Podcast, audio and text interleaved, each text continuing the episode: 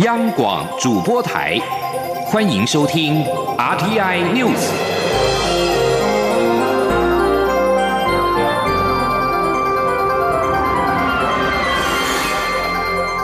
听众朋友您好，欢迎收听这节央广主播台提供给您的 RTI News，我是张顺祥。首先把新闻焦点关注到是美国五角大厦公布北极战略新报告。表示，俄罗斯跟中国在北极圈扩大行动，恐将威胁美国国安利益。强调将维持在北极的军事优势。美国国防部六号发布一项新的北极战略，并没有提及当地的气候变化，而是将遥远的北极描述为一个越来越成为强权竞逐的区域。日本放送协会 NHK 报道。美国国防部在向国会提交的新报告当中，点名俄罗斯已经加强在北极的行动，成立新的军事单位，整修老旧机场跟基础建设，并沿着北部沿海设立军事基地。这份报告也点名中国，表示中国已经将它在北极的经济活动与“一带一路”倡议相连，计划成立一个连接欧亚的大型经济圈。未来也可能在北极部署前舰。报道当中说，五角大厦在三年前发布的上一次北极战略当中，几乎没有提及中国。美国国务卿蓬佩奥上个月六号在芬兰演说时警告，由于石油、天然气、矿物跟渔产丰富，北极地区已经成为全球权力竞争的竞技场。但北极虽是荒芜之地，却不代表可以无法无天。蓬佩奥并且建指北京，要让北极海变成新南海。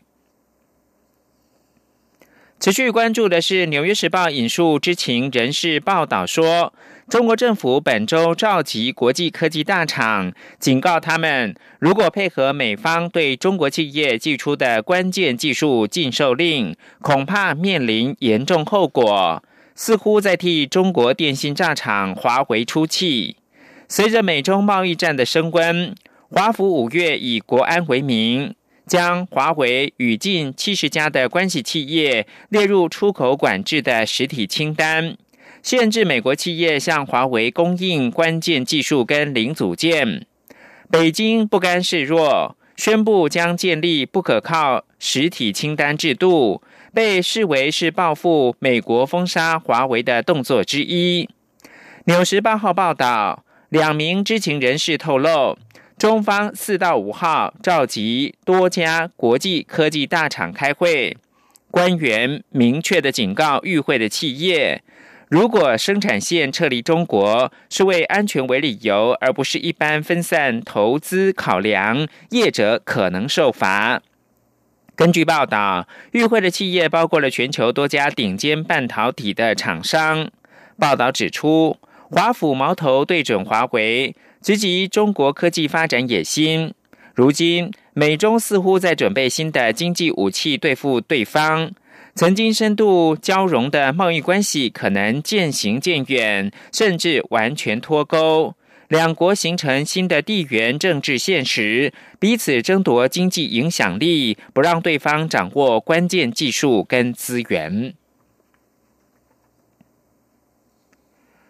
二十国集团的金融政策制定者今天齐聚在日本的福冈，衡量越演越烈的贸易紧张对全球经济造成的影响。根据知情人士透露，会议公报当中将提到贸易跟地缘政治紧张已经加剧。一般预料，二十国集团的财政部长跟央行总裁将提及贸易战争。特别是美中这两个经济超级强权间对全球经济造成的下行风险。东道主日本财务大臣麻生太郎在八号的首日会谈当中说，今年下半年的世界经济应该会表现稳固，但是下行风险仍在。麻生表示，如果美中当前的贸易战争没有快速的解决之道，市场信心恐怕将会遭受侵蚀，而国际货币基金 IMF 的总裁拉加德今天在接受日本经济新闻访问时，则表示，贸易紧张是全球经济面临的主要逆风，是一项迫近的重大风险。继续把新闻焦点回到台湾的二零二零总统初选。民进党总统初选将在明天开始展开民调，投入初选的行政院前院长赖清德，今天开始一连三天以壮大台湾车队游行，从屏东的玉皇宫出发，最后抵达台北的凯达格兰大道，全力催票。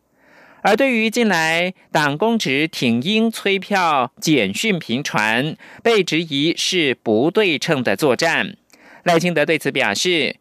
决定这场初选赢的关键在人民，唯有唤起人民的支持，才有办法得到最后胜利。他呼吁大家坚定支持赖清德。请听央广记者刘玉秋报道。民进党总统初选十号起将进行电话民调决胜负，为了在初选最后关头全力催票，投入初选的行政院前院长赖清德九号起一连三天以壮大台湾车队游行，从屏东玉皇宫出发后，一路北上行经高雄、台南。嘉义之后再持续北上，并于最后一天抵达台北台达格兰大道，展现进入总统府守护台湾的决心。而立委中嘉宾也现身力挺，陪同赖清德站上扫街车向民众拜票。屏东县长潘孟安也在扫街车队抵达屏东终点站时现身为赖清德加油打气，给予赖清德祝福。而对于近来有不少党工直选边站，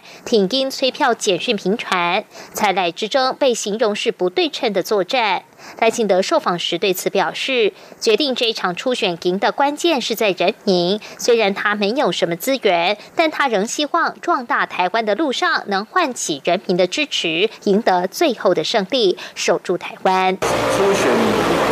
输赢的关键是在人民，所以我会从呃屏东开始连续三天，一直到海南格兰大道，目的就是希望唤起人民。那这样的话，我们才有办法得到最后的胜利。这月立法院长苏家全出席挺英活动时提及，蔡英文总统做错了，就是用了不对的行政院长，被解读是暗批赖清德。赖清德受访时则细数自己过去行政院长任内的政绩，包括接手推动目前大家受益最多的减税方案，积极解决虎缺，推动绿能建设等等。他希望种种作为，社会大众都能了解。中广电台记者刘秋采访报道。而在蔡英文总统方面，二零二零初选发言人阮昭雄转述总统谈话表示，不管是他或者是行政院的前院长赖清德获得提名，作为一个党员，都会捍卫民进党执政价值，遵从党的决定，支持党提名的候选人。民进党总统初选政见发表会八号落幕，在总统跟赖清德分别举行会后记者会。蔡总统被问到，若赖清德在初选胜出，是否支持一事，表示作为民进党员，必须遵从党的意志跟党的决定，这不是已经讲得很清楚？总统表示，二零二零大选不是一个人支持另外一个人的问题，而是整个党与党的支持者，还有社会大众，怎么样做最有效的整合，这才是重点。阮昭雄转述蔡总统的谈话表示，总统的意思很清楚，就是民进党是一个民主政党，所以不管是他或者是赖清德获得提名，作为一个党员，都会捍卫民进党执政的价值，遵从党的决定，支持党提名的候选人。蔡总统表示，这个根本不是问题，也不需要怀疑。总统相信，二零二零大选非常的关键，团结就会赢，要一起赢。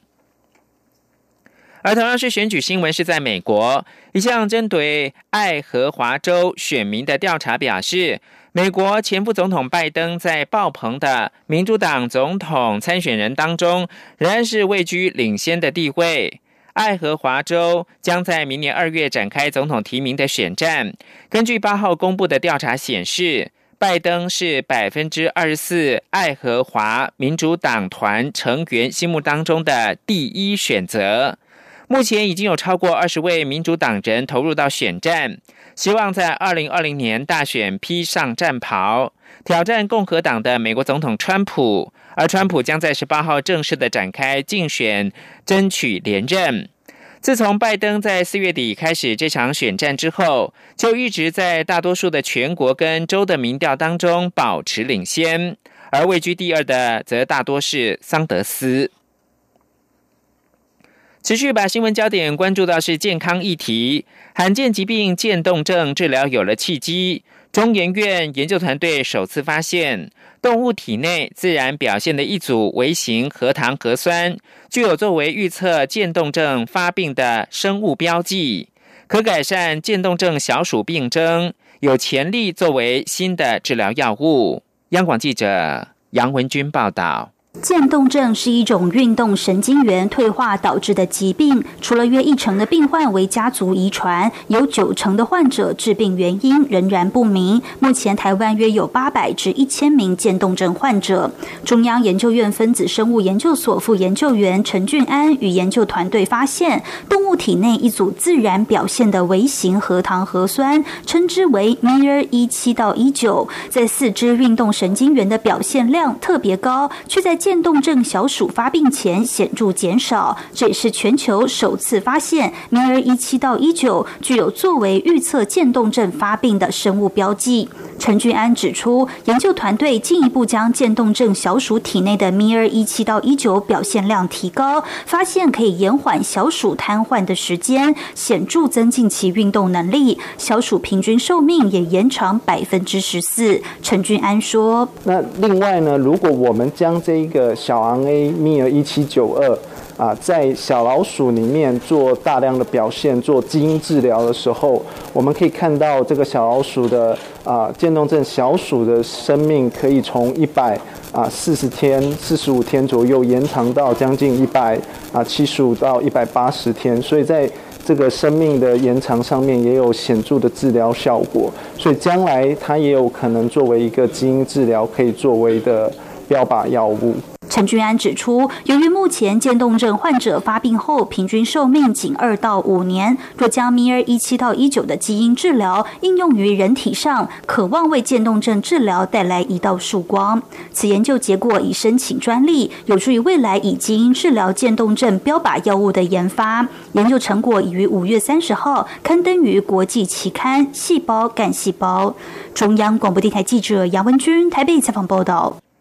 台北市卫生局公布四月的茶叶跟花茶各通路点的农药残留检验结果。卫生局提醒国人，在饮用茶叶跟花草茶之前，应该先用摄氏八十度以上热水浸泡三十秒，因为农药不耐热，这样就能够避免喝进残留的农药。记者肖兆平报道。夏日高温，来杯清凉饮料是许多民众生活里的小确幸。不过，台北市卫生局四月起前往超市、茶行、卖场等通路抽验茶叶及花茶，检验农药残留，包含茶叶、菊花、玫瑰花、青草茶等共七十九件产品。结果发现，其中有两件是农药残留超标。台北市政府卫生局参议监科长王明礼表示，七十九件产品中，仅一件来自南投县的乌龙茶，以及一件由高雄市厂商进口的红玫瑰花是不合残留规定。他说。乌龙茶检出杀虫剂，那草杀净零点零七 ppm，按照我国的标准是不可以检出。那红玫瑰花茶它检验出杀虫剂纳乃德也是零点零六 ppm，也是按照我国的规定也是不得检出。那重点是红玫瑰花茶有三三种农药，包括纳乃德，还有杀虫剂跟赛洛宁等等。那这按照我国的标准，它虽然是合法的农药，但是在这一款的呃作物上面，大家都有限量的标准。王明礼进一步表示。南投县政府已经对乌龙茶来源进行查处管制，而红玫瑰花部分除了已经全面下架外，高雄市政府也正追查进口产地。王明礼提醒民众，如果要饮用茶叶、花茶类的饮品，一定要用摄氏八十度以上的热水穿烫冲泡，且第一道泡出的茶不要饮用。他说：“三十秒以内就可以了，因为农药都不耐热，你一冲掉，大概三十秒以内就可以把它冲掉。低泡不要喝，也去除掉其他的杂质。”以上新闻由张顺祥编辑播报。这里是中央广播电台台湾之音。